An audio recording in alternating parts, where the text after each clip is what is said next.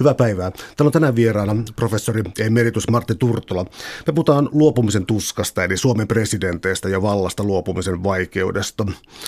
Um, yleinen vanha sanonta, että valta korruptoi. Pitääkö tämä Suomen historiassa paikkaansa? Korruptoiko kokonaisuudessaan läpeensä? No ehkä tämä korruptiosana on vähän vieras suomalaiselle yhteiskunnalle kuitenkin, että – että, mutta paremmin sopii suomalaiseen mentaliteettiin, että valta juovuttaa, koska me ollaan, ollaan ehkä enemmän jomuksissa kuin korruptoituneita.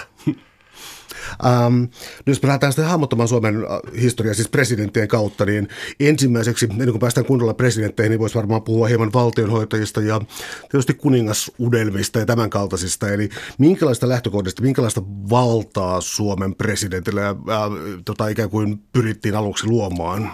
No kyllä se valta oli aika vahva ja, ja siinähän oli takana, takana tietysti äh, se, että, että oli tämä sisällissota – tapahtunut, joka oli, se on ollut suomalaiselle porvarilliselle yhteiskunnalle tavattoman suuri järkytys. Noista niin kuin viime vuonna, kun käsiteltiin näitä asioita, niin ei täysin niin kuin tajuttu.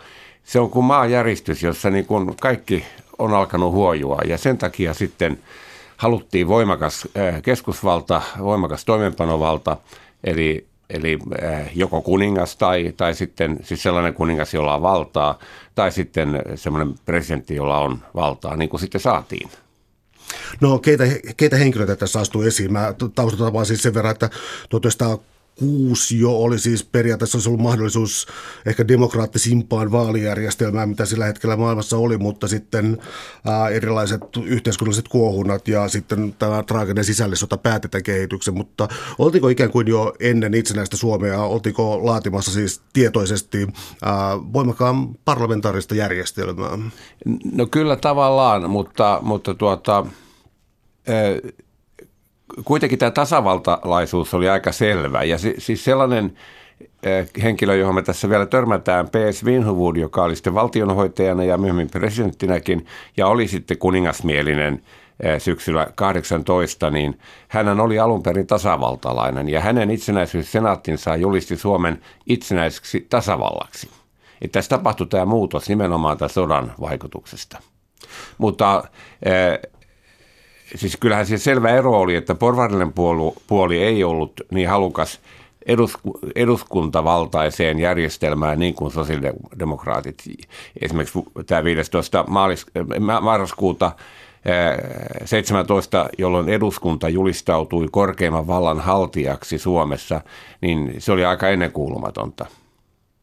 Ja, ja sitten tämähän peruuntui sitten toukokuussa – toukokuun puolivälissä, jolloin Swinwood valtionhoitajana sai sen korkeimman vallan. Uh, kuinka paljon tässä oli ikään kuin valtataistelua ja keitä henkilöitä tässä vaiheessa jo ikään kuin ennen itsenäisyyssenaattia oli ollut hoitamassa asioita? Tai itse asiassa myös itsenäisyyssenaatin heti sen jälkeen. Uh, no uh, oikeastaan se oli aika paljon niin kuin juristien asia. Ja muun muassa tuleva presidentti, ensimmäinen presidentti K. Stolberghan oli yksi tämän hallitusmuodon luojia. Ja, ja täällä on vaikea nähdä, että siinä olisi varsinaista taistelua ollut vielä vallasta. Enemmänkin sitten eh, se oli puolueiden taistelua, eli sosialistit kontra porvalliset puolueet. Mä en ole ihan varma, onko tämä tota, nykyperspektiivin luomaa illuusio, mikä mulle tulee, mutta tuntuu siltä, että tällainen niin tietty pyrkyryys valtaan ja politiikkaan, jota on vaikka Paavo Väyrynen usein on symbolisoinut, niin tota, sen rinnalla oli toinen juttu, eli, eli ikään kuin velvollisuuden hoitaminen, korostuu Risto Rytin kohdalla ehkä ja kaikkien eniten, siis tällainen Paasikiven kohdalla myös, eli siis on tietty velvollisuus yhteiskuntaa kohtaan. Joo, kyllä, kyllä tämä on, on ihan selvä, että ihmiset oli vähän erilaisia siihen aikaan, että tällainen avoin, avoin vallanhimo siinä muodossa, kun se esiintyy sitten jo esimerkiksi Mannerheimin aikana myöhemmin ja nimenomaan Kekkosen aikana, niin sen tyyppistä, tyyppistä kyllä ei, ei ollut. Se oli tämä isämaan etu, joka nähtiin siinä, että tämä oma etu ei ollut niin tärkeä. Nämähän olivat siis yleensäkin sellaisista yhteiskuntaluokista ja asemista, joilla kaikkia oli, että ei, ei, ei tarvinnut oikeastaan niin kuin henkilökohtaisten ambitioiden takia pyrkiä. Täällä on tänään siis vieraana professori emeritus Martti Turtola. Me puhutaan luopumisen tuskasta, eli, eli Suomen presidenteistä ja vallasta luopumisen vaikeudesta.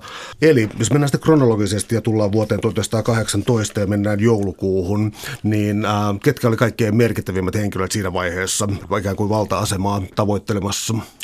No äh, vallastahan oli luopumassa joulukuussa sitten P.S. Wienhuvud, joka oli val- ollut puoli vuotta – valtionhoitaja ja, ja sitten joutui luopumaan myöskin eh, J.K. Paasikivi, joka oli pääministeri, Paasikiven senaatti tai myöhemmin Paasikiven eh, minister, hallitus oli, oli, oli istunut eh, keväästä lähtien ja Svinhuvud toivoi, että Paasikiven hallitus voisi jatkaa. Ja ilmeisesti Paasikivella oli halua siihen. Hänellä oli tämä vallahimoa kyllä. Mutta, mutta länsivallat olivat sen mieltä, että myöskin hallituksen otettava vastuu ja näin, näin myöskin hallitus joutui sitten eroamaan Svinhuvudin ohella. Ja tilalle tuli sitten Mannerheim, joka sai niin kuin revanssin, sai uuden, hän oli siis toukokuussa lähtenyt ovet paukkuen, joka kuului hänen tyyliinsä, niin, niin hän, hän astui uudelleen remmiin. No mitä sitten Saksa-ongelma, koska 1918 yhdessä vaiheessa taas Mannerheimin kautta siis koukate, mutta Saksan Itämeren divisioona oli tehnyt tota Helsingissä ja Etelä-Suomessa oman työnsä Mannerheim toisaalla, mutta Mannerheim järjesti tämän voiton paraatin kuitenkin. Eli mä kytken tämän nyt tähän saksalaisuusasiaan, eli äh, Hentilän ja joidenkin tulkintojen mukaan Suomi oli uhkaamassa jäädä todellakin Saksan jonkinlaiseksi protektoraatiksi. Äh, joo, tuota, nythän on paljon kritisoitu sitä äh, Suomen hallituksen politiikkaa ja Svinhuvudin ja Paasikiven saksalaissuuntautumisen politiikkaa silloin keväällä 18 ja vielä kesälläkin aika pitkään, jopa syksyyn asti. Mutta kyllä kysymyksessä oli reaalipolitiikka, niin kuin Paasikivi on muistiinpanoissaan sitten selvittänyt, siis vahvin, siis yleensähän on etuna se, että haetaan viholliset kaukaa ja ystävät läheltä. Ja, ja sen takia oli, oli tarpeellista saada ystävä – neuvosto Venäjää vastaan, ja se oli kyllä ainoa ystävä, joka saattoi auttaa, lainausmerkeissä ystävää, oli tietysti keisarillinen Saksa, jolla oli omat tavoitteensa luonnollisesti, eivät he niin kuin jalomielisyydestä tänne tulleet. Mutta se oli se olinkorsi, johon oli tartuttava. Että nämä väitteet, että Mannerheim jo keväällä 18 näki, että Saksa – häviää, niin se ei pidä ollenkaan paikkansa. Esimerkiksi Lloyd George oli sitä mieltä keväällä 18, että Saksa voittaa Iso-Britannian. Saksalla oli jo kova ote silloin. No Mannerheim on tässä yhteydessä siis tässäkin yhteydessä todella ristiriitainen hahmo, koska ähm, tietysti sisällissodan jälkeen niin yhtäältä häntä palvottiin, toisaalta vihattiin sydämen pohjasta, mutta tuota, kannattaisi ehkä kiinnittää huomiota Manreimin perspektiiviin siinä, että, että kuinka paljon häntä oikeastaan kiinnosti Suomen sisäpolitiikka ja kuinka paljon häntä kiinnosti Euroopan pelastaminen kommunismilta. Kyllä varmaan tässä, nimenomaan tässä 19 vaaleissahan kysymys oli suurpolitiikasta. Siitä, että äh, eihän, eihän Suomen sisäpolitiikasta paljon, paljon välittänyt, eikä, eikä nyt ehkä Suomesta muutenkaan. Mä en, en kutsu tuossa kirjassakaan Suomea Mannerheimin isänmaaksi, vaan synnyinmaaksi. Ja se on ihan harkittu ilmiö, koska, koska, koska kyllä hänen, hänen niin kuin isänmaansa oli, oli kuitenkin keisarillinen Venäjä. Mannerheim halusi su- käyttää Suomea välineenä Pietarin valottamisessa – se oli hänen suuri tavoitteensa, jolloin hän, hän olisi noussut niin kuin maailman historian näyttämölle. Et kun hän tänne, tänne tuli joulukuussa 17, niin ei, ei hänen tavoitteensa ollut vain vapauttaa pieni, tavallaan hänen silmissään mitätön, mitätön Suomen suurrahtunaskunta tai tasavalta tai mikä se sitten olisikaan, vaan, vaan tota, se, että tämä oli ponnahduslauta maailmanhistorian näyttämölle. Hänellä oli suuret tavoitteet kun pysytellään vielä tässä varhaisessa itsenäisyydessä, niin entäs sitten tällaiset nimet kuin ää, ää, tota Svinhuvud ja Relander? No äh, Svinhuvud oli, oli kyllä tietysti voimahaamu, mutta hän vetäytyi, vetäytyi sitten äh, sen äh, valtiohoitajakauden jälkeen sitten Kotkaniemeen sinne Luumäelle ja, ja, ja hän oli kokenut hyvin raskaana nämä, nämä tota, se, sisällissota oli hänelle järkytys myöskin. Ja hän joutui henkilökohtaisesti piileskelemään pitkiä aikoja ja niin edelleen. Et se oli hänelle, että hän ei ollut kovin innokas niin kuin päivän politiikkaa enää astumaan. Ja se, että hän sitten myöhemmin tuli vuonna 30, niin se oli sitten toinen tilanne kokonaan. Ja, ja tota, Relanderin valinta sitten vuonna 2025 oli vähän semmoinen, että kansa oli niin kuin ällistynyt, että mikäs mies tämä nyt tuli tähän, kun ei hän ollut mikään semmoinen, no silloin tietysti muutenkaan ollut tällaisia julkimoita, mutta hän, häntä nyt ei tunnettu ollenkaan, että se oli tavallaan tällainen vaali, vaalitaktinen temppu, että hänet valittiin. No hän edusti siinä mielessä erilaista vallankäyttöä, että jopa, paheksut, tai jopa paheksuttiin hänen äh, haluan tehdä ulkopoliittista diplomatiikkaa eli matkustaa, niin kuin presidentti tekee. Joo, hän oli siinä kyllä, hänen arvoaan on vähän niin kuin kyllä nyt nostettukin, että, ja hänestä on tullut vihdoin ja viimein tosiaan Erkki Vasaran suunnaton lähes tuhatsivunen elämäkerta, jossa ei todellakaan jätetä kiveäkään kääntämättä.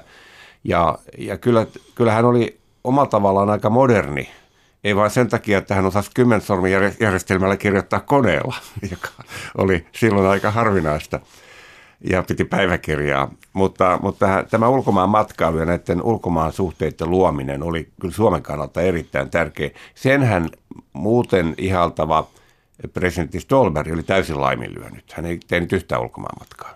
No tuota, yllättävää sun kirjassa on siis, siis se, että kuinka, kuinka usein Suomessa on valittu presidentti. Eduskunnan rooli on ollut hyvin aktiivinen tässä. Ää, kuinka monessa vaalissa itse asiassa eduskunta on ollut suoraan ikään kuin päättävä elin presidentin suhteen? No eduskunta oli silloin 19 ensimmäisissä vaaleissa. Ja, ja sitten, sittenhän tässä oli siinä välissä oli semmoinen outo tilanne, että vuoden 1937 oli normaalit vaalit, jolloin Kallio valittiin – mutta sitten 40, kun Kallio sairastui ja sitten kuolikin, niin, niin nämä aikaisemmat edu, siis valitsemiehet pyydettiin uudelleen valitsemaan, jolle valitsivat rytin. Ja vielä 43, vieläkin nämä samat valitsijamiehet. Osa oli kuollut, mutta varamiehet oli tietysti olemassa ja eh, näin tapahtui näin monta siis äh, samoilla valitsijamiehellä valintaa. Ja, ja sitten tuota, eduskuntahan tulee mukaan 44, kun Mannerheim ää, ei tavallaan valita, vaan hänet lailla nimitetään tasavallan presidentiksi. Ja kun Ryti luopuu, luopuu tehtävistään. Ja, ja sen jälkeen sitten Paasikivi uudelleen. Paasikiven toinen valinta sitten vuonna 50 oli ensimmäinen tällainen pitkiin aikoihin, voi sanoa normaali valinta – hän olisi kyllä halunnut, että hänet olisi poikkeuslailla valittu, mutta se ei mennyt läpi. Ja sen jälkeen alkaa pitkä kausi, jolloin taas ei ollut aivan normaaleja valintoja tulla siihen äh, pikkasen myöhemmin, mutta tuota, eduskunnan rooli siis... Ähm, sosiaalidemokraatit olisivat yhdessä vaiheessa, siis, tai olivat yhdessä vaiheessa saaneet tota, yksinkertaisen enemmistön tota, eduskuntaan, mutta nämä eduskunnan Äh, eduskunnan järjestämät presidentin vaalit tai valinnat, niin ne ei välttämättä noudattaneet tätä demografista äänestyskuntaa. Ei, ei sillä tavalla, että nämä hajos, hajos tuota nämä äänet, että ne ei mennyt niin kuin puolue. Äh, esimerkiksi Mannerheimhan oli semmoinen henkilö, joka, joka tuota, jako mielipiteitä aika voimakkaasti, että, että esimerkiksi silloin 1943, äh, kun, kun, kun Ryti sitten valittiin toisen kerran – niin Mannerheimman oli, oli ehdokkaana, siis tosiasiassa vaikka hän kielsi sen. Ja hän, hän suostui ehdokkaaksi sillä ehdolla, että hänet valitaan valtavalla äänten enemmistöllä. Mutta sitten kun sitä sondeerattiin, niin todettiin, että hän saattaisi tulla valituksi muutaman äänen enemmistöllä, jolloin hän kieltäytyi jyrkästi ja, ja tuota, Ryti tuli sitten, sitten valituksi. Ja, ja siinä oli takana se, että, että, että puolueet jakautuvat, jopa maalaisliitossakin jakautui, niin kuin osa äänes olisi ollut Mannerheimin takana, osa ei. Ja 1930-luvulla erityisesti oikeistoradikalismin uhka rupesi olemaan voimakas, eikä pelkästään uhka, vaan sitä toteutui. Suomen presidentit tässä vaiheessa, ikään kuin 20-30-luvun taitteessa, niin kuinka hyvin ne onnistuvat ikään kuin pitämään yhteiskunnan avoimena? Koji Stolberg oli vahva presidentti ja hän hajotti eduskunnankin ja, ja, ja järjesti uudet vaalit ja, ja tuli uusi hallitus. Ja, ja, mutta Relanderhan oli, häntä pidettiin aika heikkona. Hän ei ollut, hänellä oli aika laaja parlamentaarinen kokemus kyllä. Hän oli ollut eduskunnan puhemiehenäkin, mutta ei hän ollut tällainen voimahahmo ollenkaan. Ukko-Pekkahan sitten nousi ja hän osoittautuu, että hänen arvonsa on nyt noussut selvästi ja ihan tässä pari vuotta sitten, kun juhlittiinkin häntä, hänen paluutaan Siperiasta, niin, niin hän, hän kyllä oli se vahvin henkilö torjumaan Lapualiikkeen vallan, valtapyrkimyksiä. Mäntsälän, Mäntsälän kapinan kukistaminen ja, ja verettömästi ja kaikki nämä oli, oli kyllä hänen ansiotaan. Että hän käytti kyllä valtaa vahvasti. Kallio sitten taas, häntä, hänestä sanottiin, sanottiin, että hän on heikko ja, ja jopa Svinhuvud kommentoi tätä kilpailijaansa etukäteen yksityisesti, että, että Kallio on liian heikko tähän tehtävään. Ja, ja näin tietysti ehkä voi sanoakin, että talvisodan aikana sitten pääministeri Ryti ja Mannerheim suoraan sanoen ja Tanner kävelivät Kallion yli. No tuossa oli vielä muutama uh, uhka siitä, että ensimmäisen, ensimmäisen maailmansodan aikana sen jälkeen Euroopassa syntyi paljon pieniä itsenäistyneitä valtioita, Suomi yhtenä niiden joukossa, mutta nämä ei ollut kovin pitkäikäisiä nämä valtiot tässä. Ja sulla on tietysti pitkä tieto myös Viron historiasta, niin ähm, eräänlaiset niin sotilasdiktatuurit, se on aika voimakas sana, mutta siis selkeästi epädemokraattiset voimat oli kuitenkin niin liikkeellä voimakkaasti ää, näissä vastasyntyneissä valtioissa. Miten Suomi tästä presidentti edellä ää, selviytyy tällaisesta tilanteessa, että oltaisiin menty tällaiseen autoritaariseen hallintoon? No se vaarahan, vaarahan oli tietysti olemassa Lapuoliikkeen nousun siis vuodesta 30 vuoteen, vuoteen 32 ne kaksi-kolme vuotta olivat, olivat vaaran vuosia tässä suhteessa. Ja, ja tässä oli se, että poliittisessa pelissä oli yksi musta Pekka, ja, ja se oli kyllä Mannerheim, joka ei ihan tiennyt, että minkä, minkä tuota roolin hän ottaa. Häntä houkuteltiin mukaan Lapoliikkeen kärkeen, ja sen on ollut Lapoliikkeelle valtava voitto saada valkoinen kenraali johtohenkilöksi. Ja, ja vielä Mäntsälän kapinan aikana tällä tavalla juuri helmikuun lopulla 32, niin, niin Mannerheim taistelee tai mielessään sitä, että mille puolelle hän asettuu. Ja ratkaiseva siinä oli se, se että, että Svinhuvud otti tiukan otteen ja ilmoitti, että hän ottaa koko tasavallan sotavoiman suoraan käskyvaltaansa. Ja perusti esikunnan, johon Mannerheim ei kuulunut.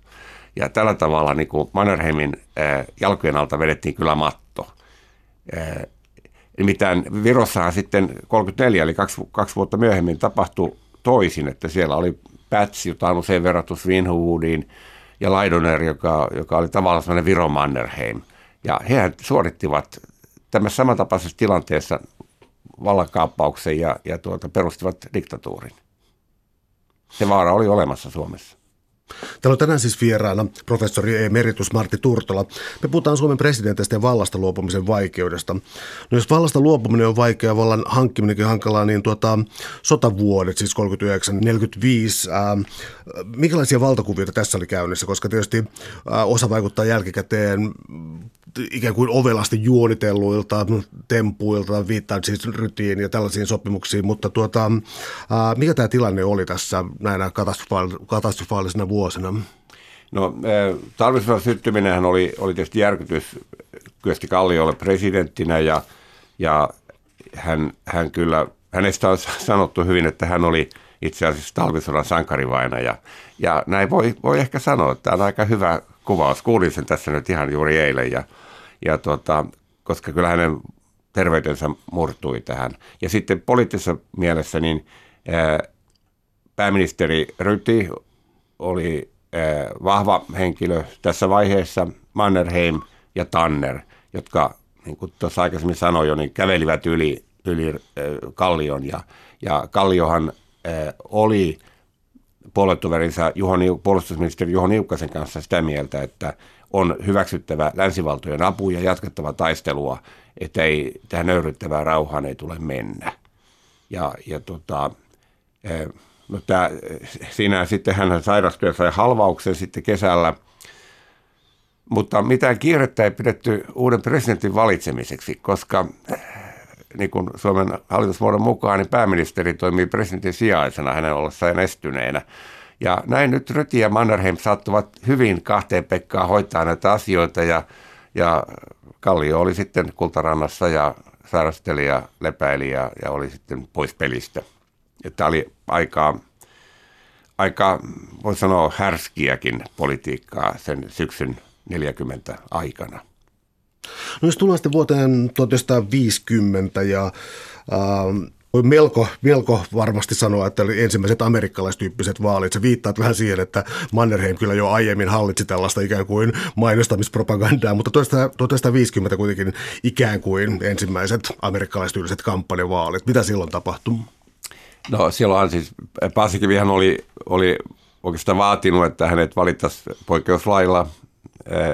Eduskunta valitsi hänet tai, tai sillä tavalla, mutta siihen ei sitten suostuttu. Ja Stolberg joka oli kuitenkin vielä asiantuntijana ja muuta, niin vastusti sitä, että, että kyllä Suomen kansan täytyy nyt niin kuin jaksaa valita itselleen oma presidentti. Ja, ja tämä tarkoitti sitä, että siihen tuli vastaehdokas, joka oli nuori nouseva Urho Kaleva Kekkonen. Hän oli, hän oli alle 50 vielä silloin ja, ja, tuota, ja se ei ollut mikään muodollisuus. Hän otti asian tosissaan ja hän todella niin kuin kiersi kiersi maaseutua ja kaupunkia ja, ja, ja osasi vetää oikeasta naruista ja, ja vetää oikein vaalikampanja, johon Suomessa ei ollut totuttu. Vaasikivihän ei tietysti lähtenyt mihinkään linnasta ja hän oli vaikeni täysin tässä. Tällainen, se, että istuva presidentti jää valtaan, niin onko sellainen logiikka toiminut sitten Suomen historiassa? On se, on se toiminut sillä tavalla, että ainoa, joka istuva presidentti, joka on sitten ollut ehdokkaana, jota ei ole valittu uudestaan, on ollut Svinhuvud vuonna 1937, ja siinähän oli tämä sosiaalidemokraattien vastustus, joka pudotti. Demarit oli saanut silloin edellisenä vuonna vaalivoiton ja olet luonnollinen vaihtoehto myöskin hallituspuolueeksi ja Svinhuvud sitten viime hetkellä, vaikka hän oli suostunut siihen, niin hän kieltäytyi ja silloin Demarit ratkaisi Svinhuvudin kohtalon. No, tullaan tästä sitten tuohon 50 vaalien Paasikivi Kekkonen asetelmaan. Täällä on siis tänään vieraana professori emeritus Martti Turtola. Me puhutaan Suomen presidenteistä ja vallasta luopumisen vaikeudesta. Kekkonen ja Neuvostoliitto, se onkin sitten taas sellainen jättiläisaihe, mutta jos vähän palottelisi sitä, niin 1956 äh, Kekkonen ensimmäistä kertaa, presidentti, äh, tuota, ensimmäistä kertaa presidentiksi, mutta siinä oli jo sellainen asia kuin Porkkalan palautus ja niin eteenpäin. Onko Neuvostoliiton ja Kekkosen välisiä yhteisiä intressejä jo tässä vaiheessa 56 vaaleissa? Joo, kyllä siinä on, että kyllä Tuomo Polvinenhan on tutkinut sitä ehkä kaikkein perusteellisemmin ja Paasikin kerrassaan ja, ja tuota, kyllä siitä, ja myöskin Juhani Suomi, että kyllä siitä ilmenee, että, että, että nämä olivat ensimmäinen presidentinvaali, jossa sitten myös Kremlillä oli ääni. Ja sitten jatkossa se oli aina, se oli se painavin ääni. Eli tämä on tämä nykyään ilmeisesti jo jonkinlaista konsensusta nauttiva näkemys siitä, että, että itse asiassa Kekkosta ei valittu kertaakaan ilman jonkinlaista Kremlin vaikutusta tilanteeseen. Yksi, ei, voi, ei voi sanoa silleen ähm, täydellä vakaumuksella, että olisi ollut yhtään puhdasta vaalia, jossa Kekkonen olisi voittanut. No ei, että tota, äh, Moskovahan oli, Kremlhän oli, oli siis Paasikiven takana aika lailla loppuun asti, mutta sitten tuli äh, ja siinä oli niin kuin vaankielenä oli SKDLn valitsijamiehet. Ja, ja nyt tuli, jotka olivat saaneet ohjeen äänestää Paasikiviä. Ja hän tietysti tottelivat, mitä Kreml sanoi. Mutta sitten viime hetkellä tuli Molotovin sähke, että, että Paasikiviä ei äänestetä, vaan Kekkosta. Ja tämä ratkaisi sen, että kun on puhuttu sitä yhdestä äänestä, niin, niin kyllä tämä oli se, tämä oli se yksi ääni, olisi Molotov osallistui vaaliin. No tota, Kekkoselta aika mielenkiintoista temppuilua, koska taustalta löytyy sentään siis äh, sisällissotaa, valkoisten puolella tietysti jopa telottamista, joka siis ilmeisesti Kekkoista pain, pain, tota, painoi kovasti hänen mieltään. Akateeminen Karjala seuraa temppuiluja rauhan oppositiossa sota-aikoina, siis äh, aikamoinen opportunisti tämä, tämä henkilö. Mutta tota, missä vaiheessa hän onnistui ikään kuin menemään tästä Paasikiven ohi, eli missä vaiheessa nämä neuvostosuhteet syntyy? Äh on sanottu, että, että olisi ollut jo, siis viimeistään tässä näissä tuota, Porkalan palautusneuvotteluissa. Kekkonen oli siinä aika keskeisessä roolissa ja, ja tässä on viitattu tässä Neuvostoliiton suhteessa nimenomaan Kekkosen ja Nikita Rushovin suhteen syntyyn, joka, joka ei vielä siis 40-luvulla voinut syntyä, koska Rutsovin asemahan ei ollut Stalinin aikana vielä sellainen kuin se oli sitten jo Stalinin kuoleman jälkeen, jolloin hän kasvatti valtaa ja Kekkonen satsasi niin oikeaan hevoseen. Rutsovin, mutta heitä varmaan kyllä lähesi myöskin tämä vähän samantyyppinen, että he, he tykkäsivät juoda viinaa ja, ja, tuota, ja tykkäsivät varmaan kaunista naisistakin – ja jopa saunasta Rutsefa saatiin saunaan Tamminiemessä. No Kekkonen ja Rushev olivat hyvää pataa, mutta tullaan sitten 56 vaaleista 62 vaaleihin ja siinä tuli tietysti sitten edellisen vuonna 61 noottikriisi ja nyt jälleen alkaa olla aikamoista konsensusta siitä, että se on aivan sattuma. Kertoisit mikä on ikään kuin vallitseva tai sun tulkiltasi 62 vaaleista ja noottikriisistä? Kyllä se, se oli hyvin, hyvin masinoitu tällainen, sanoisin, että sehän oli teatteria. Se oli teatteriesitys, joka, joka sitten syötettiin niin kuin sekä kansainväliselle yleisölle että Suomen kansalle tällaisena. Ja, ja tota, koska siihen liittyi sitten myöskin, että kun ne hajotti eduskunnan ja pakotti uusiin vaaleihin, tuossa no Maalasittu sai valtavan äänivyöryn silloin siis, ja vaikka varsinainen noottikriisi oli niin kuin ratkennut jo mukaan et tota, kyllähän tämä oli masinoitu juttu. Uskon aivan vakaasti näin. Sä tässä siteraat tuota filosofiasta tuttua Okkamin partaveitsi-asetelmaa, jossa siis, jos on ikään kuin kilpailevia tulkintoja totuudesta, niin yksinkertainen niin poissulkeminen ja yksinkertaistaminen, ää, ei yksinkertaistaminen, mutta yksinkertaisin selitys on luultavasti paras. Ja ää, sä todella käytät aika voimakasta kieltä, että se on luultavasti siis ää, niin kuin jo parin vuoden aikana kenties jo niin kuin puheita myöten ja sommiteltu asema. Joo, kyllähän se alkoi jo siis vuonna 60, Kekkonen täytti 60. Ja sehän oli valtava, valtava tapahtuma, siihen aikaan mediatapahtuma, jopa Rutschev tuli tänne henkilökohtaisesti onnittelemaan. Hän lahjoitti äh, saada, sa, tämmöisen sairaankuolitushelikopterin, tai siihen käyttöön se tuli, ja, ja tuota, hyvin noin näyttävästi. Et siinä, hän halusi, Rutschev halusi näyttää, että tässä on meidän miehemme. 62 vaalista sitten 68 vaaleihin, jossa yhteiskunnan ilmapiiri on muuttunut jo aika paljon. Mikä Kekkosen asema tässä tilanteessa oli? Kekkosen, Kekkonen varmaan itse tunsi asemansa vähän, vähän kiusalliseksi sen takia, että hän joutui niin kuin tavallisiin tota normaaleihin vaaleihin. Eihän nekään nyt ihan normaalit ollut, mutta kuitenkin. Ja sitten se, että, että hän, hän joutui yllättävään tilanteeseen siinä, että oli sellainen henkilö kuin Veikko Vennamo joka nousee niin kuin, niin kuin ohjus tuolta, ei tuntemattomuudesta, mutta kuitenkin. Ja hän pelaakin samoilla aseilla kuin Kekkonen on pelannut. Hän on syrjäytetyn kansan edustaja, hän on karjalaisten edustaja, hän oli itse karjalainen toisin kuin Kekkonen.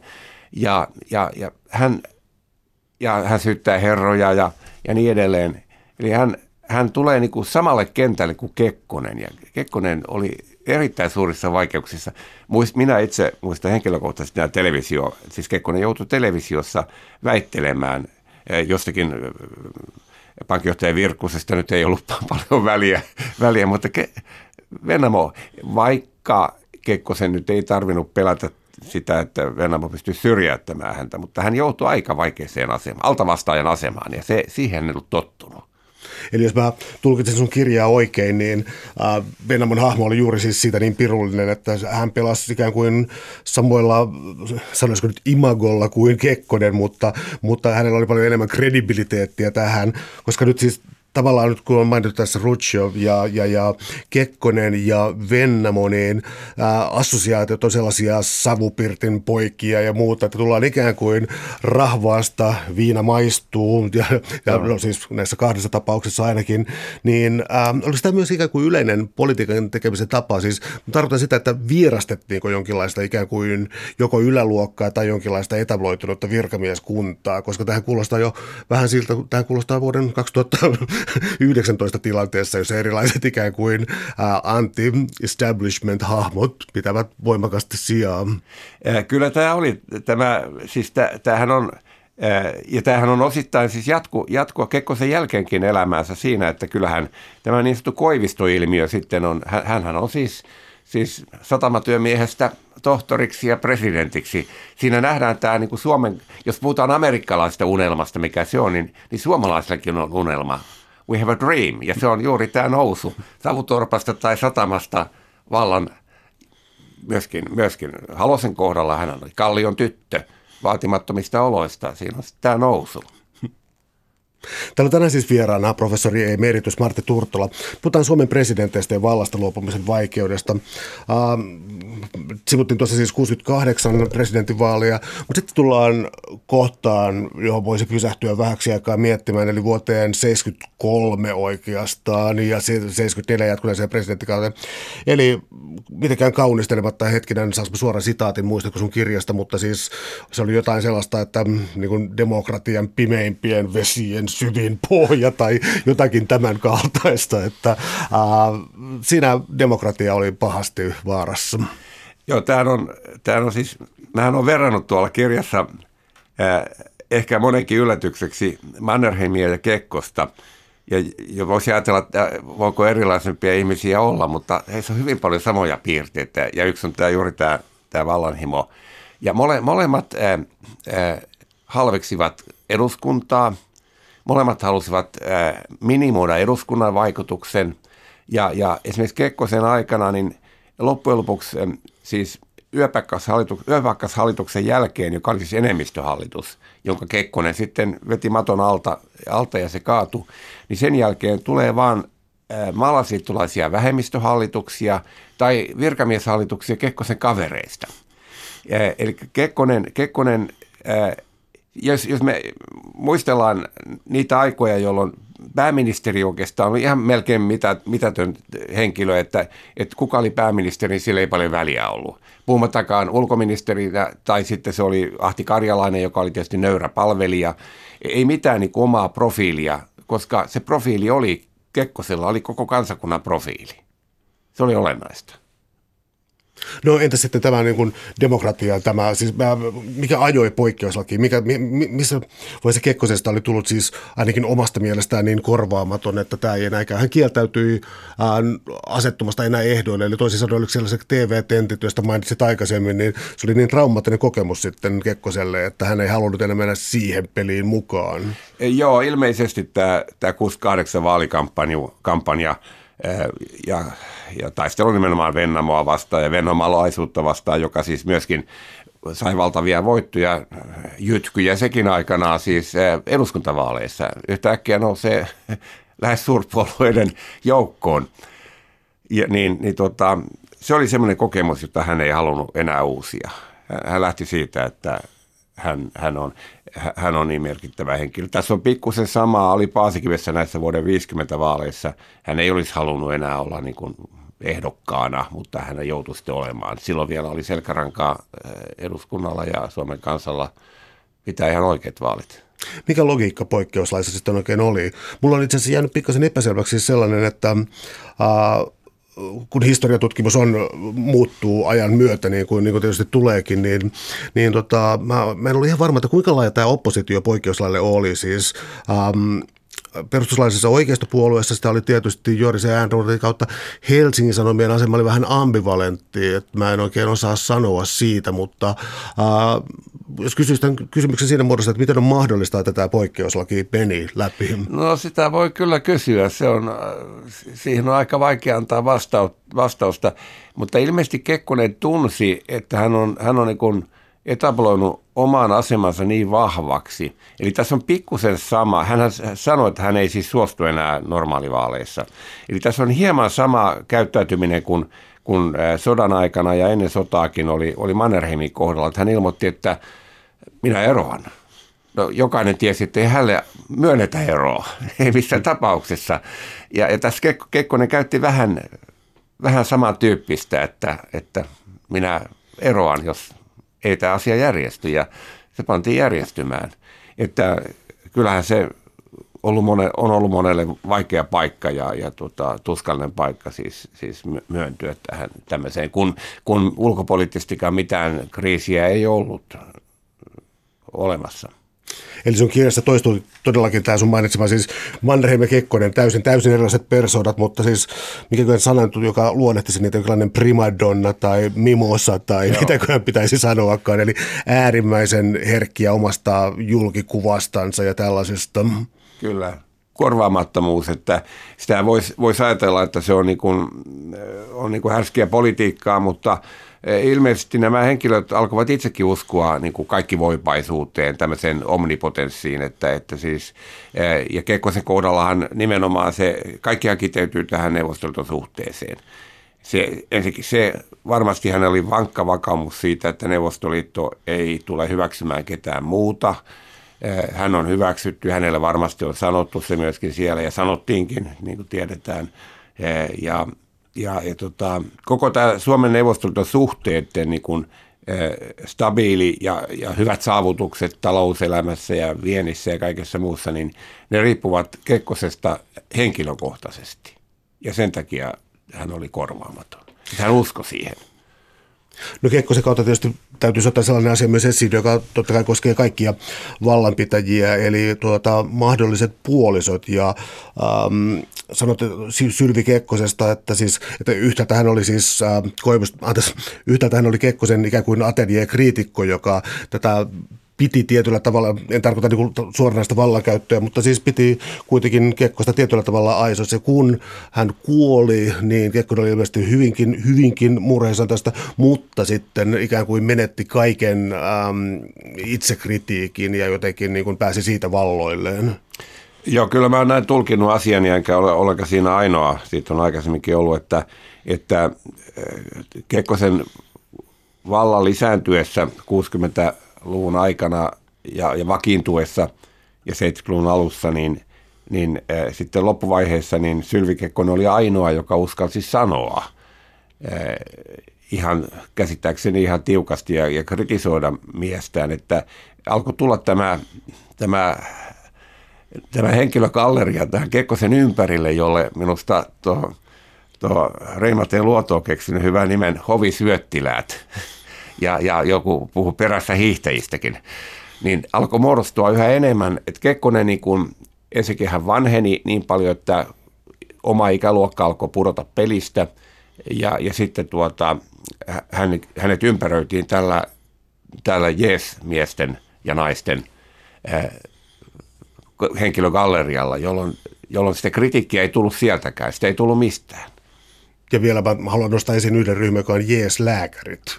Joo, se, sitä mä, mä asetan kyllä lääkärit aikamoiseen vastuuseen, että, että kuinka he saattuvat niin kuin, kun vuonna 1974 kuulemma jo oli, oli selviä merkkejä dementiasta.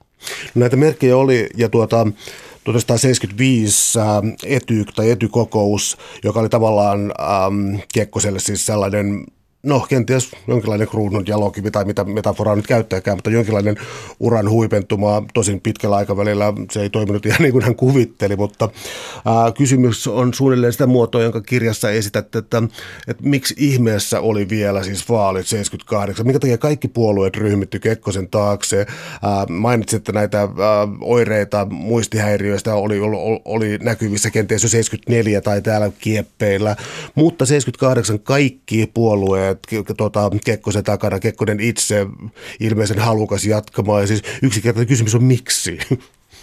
Eh, joo, tätä on kyllä kysytty, että kun, kun olisi ollut vaihtoehto, että hän, hän olisi tuota, siis saanut jäädä Tamminiemeen ja hän olisi ollut tällainen vanha viisas valtiomies, jonka, jonka audienssille olisi sitten voinut, voinut nuoremmat polvet mennä ja hän olisi antanut viisata lausuntoja niin kauan kuin kykeni että tämmöinen roolihan olisi ollut ihan, kyllähän meillä oli ja on nyt jälleen kokemuksia aikaisemmista presidenteistä, eh, jotka ovat, ovat olleet eri tehtävissä vielä kautensa jälkeen.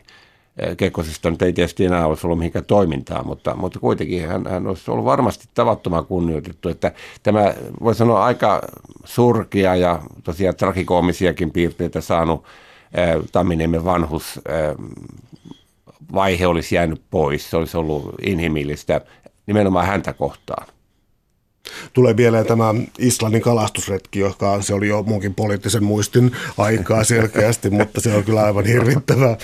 Matka oli kamala. Kerro siinä. No joo, menomatkahan oli jo siis, siinähän eh, presidentti Vigdis Finnbogadottir tuli vastaan lento, lentokoneelle ja, ja, tuota, ja se, se, oli oikeastaan ensimmäinen paljastava kuva, kun hän on ottanut tätä vanhusta koko käsivarren kainaloonsa ja taluttaa, taluttaa Kekkosta, joka on ei varmaan tiedetä mikä, mikä maa, mikä valuutta suurin piirtein.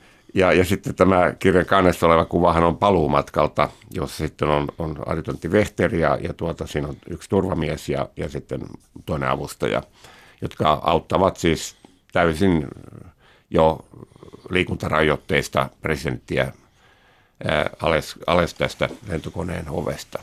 Niin, kun puhe on siis presidenttien vallasta ja valtaoikeuksista, niin Kekkosen ilmeisesti traaginen, hän oli niin häikäilemätön opportunisti ja vihattu elämänsä alkupuolella politiikassa, mutta tota, olisi ehkä halunnut nähdä jotenkin kunnioittavamman lopun tälle, tälle miehelle. Mutta äh, sitten esiin astuu Mauno Koivisto ja ei vielä presidenttinä, vaan onko vuosi sitten suunnilleen onks, olisiko 81 tai jotain, jolloin, jolloin ikään kuin Kekkosen lähipiiristä aina annettiin ymmärtää, että presidentti haluaa sitä tai tätä, jolla ei välttämättä ollut mitään tekemistä asioiden kanssa, mutta siis äh, annettiin ymmärtää, että Kekkonen haluaa hajottaa hallituksen, siis Koiviston hallituksen, mutta Koivisto teki sellaisen tempun, joka tuntui nykyisen hyvin selkeältä, mutta siihen aikaan ennen kuulumattomalta, että hallitus nauttii eduskunnan luottamusta eikä suinkaan presidentin. Ja tämä oli sitten aika radikaali käänne, joka nyt kuulostaa itsestään selvältä, mutta tämä oli hyvin radikaali käänne Suomen historiassa. Tämä oli, tämä oli kyllä siis Koivistolta rohkea veto, että hän oli varmistanut taustansa oikeuskanslerin, keskustelu oikeuskanslerin kanssa ja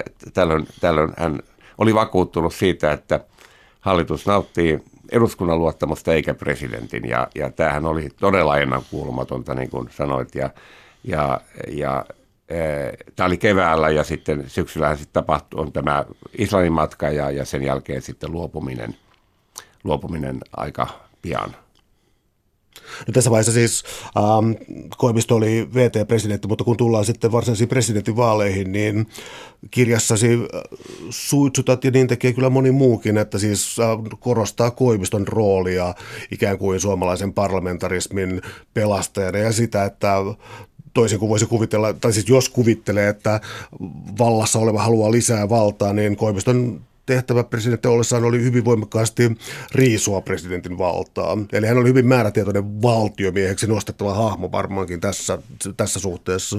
Joo, kyllä hän on, on tota, että jos ajatellaan tätä valtiosääntöä ja, ja tota, toimivaa suomalaista poliittista järjestelmää, parlamentarismia, niin, niin Koivisto, vaikka hän ei juristi ollutkaan, niin kyllä voisi vois verrata, että hän, hän on sama suuruusluokka kuin Stolberg aikanaan, joka siis loi tämän Stolberg ei varmaan voinut eh, pahimmissa paineja sunissakaan kuvitella, että, se, että tämä valtiosääntö, jota hän oli ollut laatimassa, niin voisi johtaa semmoisiin eh, semmoisiin tuota, poliittisiin käänteisiin, kuin Kekkosen aikana tapahtui. Ja, ja tämän ja, ja Koivisto halusi nimenomaan palauttaa tämän, voi sanoa, niin kuin puhtaan parlamentarismin ja, ja sen, että, että tulee enemmistöhallitukset, pitkäaikaiset hallitukset ja, ja tuota, ja että myöskin siis pääministerillä ja ulkoministerillä on oma selkeä roolinsa. Että Kekkosen aikaan sehän hämärtyi kokonaan. Mitä sitten aika Koiviston jälkeen? Koivistollahan oli mahdollisuus, olisi ollut jatkaa kolmas virkakausi, koska, koska tämä virkakausien rajoittaminen kahteen tehtiin Koiviston aikana ja aloitteesta, eli, mutta se ei koskenut tavallaan häntä. Hän ei käyttänyt tätä valtaansa, vaan nimenomaan luopui. Myös yksi esimerkki tästä, kuinka hän oli tässä systemaattinen, mutta sitten tullaan jo sitten, tullaanko sitten Ahtisaareen seuraavaksi? Eh, joo, joo tuota, Ahtisaarihan on sikäli niin kuin poikkeava – presidentti, että, että jos nyt jätetään Mannerheim sotilaana pois tästä, niin Ahtisaari tulee niin kuin kokonaan tämän poliittisen, päiväpoliittisen kentän ulkopuolelta. Hän on, hän on puhtaasti diplomaatti ja kansainvälisillä areenoilla saanut kannuksensa silloin ja, ja, tota, ja hänen, mä luulen, että se, että häntä ei, ei sitten valittu toista kertaa, ihme kyllä, niin johtui juuri siitä, että että vierastettiin. Hän ei ollut, hän ei ollut sillä tavalla tuttu tämän poliittisen pelin kanssa. Ei edes omassa puolueessaan. Hänellä hän ei ollut täyttä kannatusta myöskään sosiaalidemokraattien puolella. Mutta tähän kuuluu sitten tähän Ahtisaari-kysymykseen kysymykseen, Kalvi Sorsan rooli. Siinä on mies, joka olisi halunnut olla Suomen presidentti aivan varmasti. Että hän sitten sairaus tietysti vei hänet niin kuin tästä pelistä pois, mutta, mutta hän olisi tietysti voinut tulla valituksi.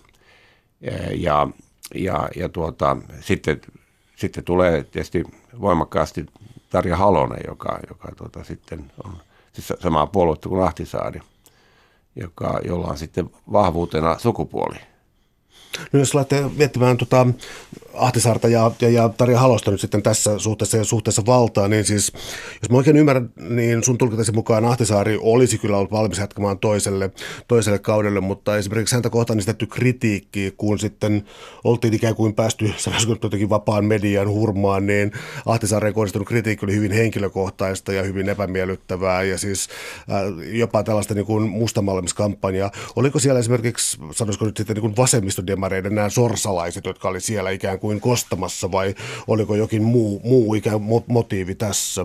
Kyllä siinä varmaan, varmaan sitäkin, sitäkin oli, sitä äh, vähän kostomentaliteettia ja todella niin kuin, niin kuin sanoit, niin tämä henkilökohtainen siis ketään suomalaista poliitikkoa, ei edes Matti Vanhasta naisjuttujensa takia ole niin, niin pilkattu kuin Ahtisaarta. Siis hänen, jopa hänen niin kuin, ulkoista habitustaan ja kävelyään ja vaivaloista kävelyään ja, ja, ja jostakin, jostakin lastarilapusta otsassa tehtiin aivan suunnaton asia, että televisio ja, myöskin Helsingin Sanomat minun mielestä otti aika vahvasti tässä tällaisen niin kuin arvostelevan asenteen ja, ja, ja sitten tietysti tämä, mihin Ahtisaari itse on viitannut tässä, että hänethän olisi vaadittu niin kuin uudelleen tähän esivaaliin – ja hän nyt katsoi, että hän on esivaalit käynyt jo kuusi vuotta aikaisemmin, että hän, ei, hän olisi niin joutunut kilpailemaan niin Tarja Halosen kanssa siellä,